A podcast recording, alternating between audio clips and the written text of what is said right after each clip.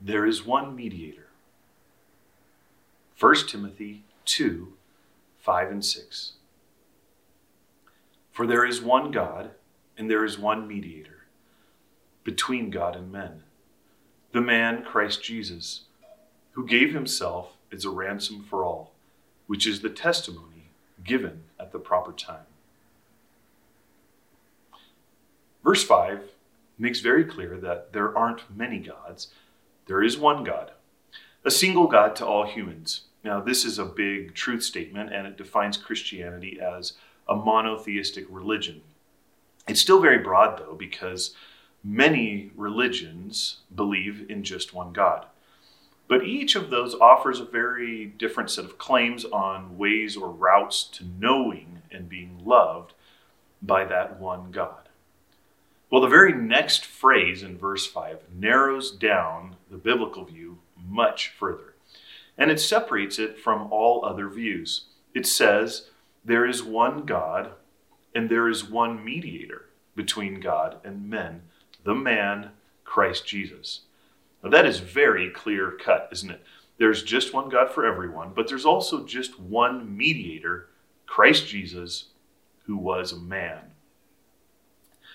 If we picture the many suggested paths to God as footpaths that are branching out in different directions, each taking a different route to the same destination, the Bible is saying that eventually they all become dead ends except for one. If we follow the path that the Bible claims is the one true way, we still come to a deep ravine that we cannot cross alone. Now, God desires that you be saved and that you know Him. He desires peace and for His promises to be yours. But there's been a terrible breach in the original agreement, the old covenant between you and God. If you sin, then you lose it all. I lost it all. You have too. We burned down the only bridge to God. So a third party is needed a mediator. Uh, in an official setting, a mediator is a person who attempts to help people who are involved in a conflict to come to an agreement.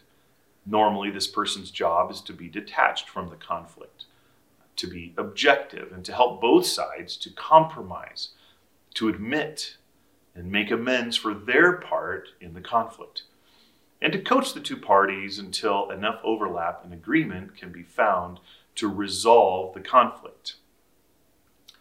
To use the path and the bridge picture, mediators don't build bridges. They encourage each party to build their part of the bridge and to meet in the middle so that they can reconnect. Well, is Jesus really good at doing that with us and God? Is that why he's the only mediator? No. Because you can't coach a holy God into accepting what is unholy. He doesn't compromise with sin. That's what makes him perfect and unstained and pure. Jesus doesn't ask God to try to see the situation from our viewpoint to cut us some slack because he knows what it's like to make mistakes. Instead, Jesus tells his father, I know what it's going to take for you and Nate to be restored. He needs to be made perfect, like you. So all his offenses must be paid for in full. Would that bring peace back between you and Nate? And God says, Yes, I would fully receive him back forever if that were done.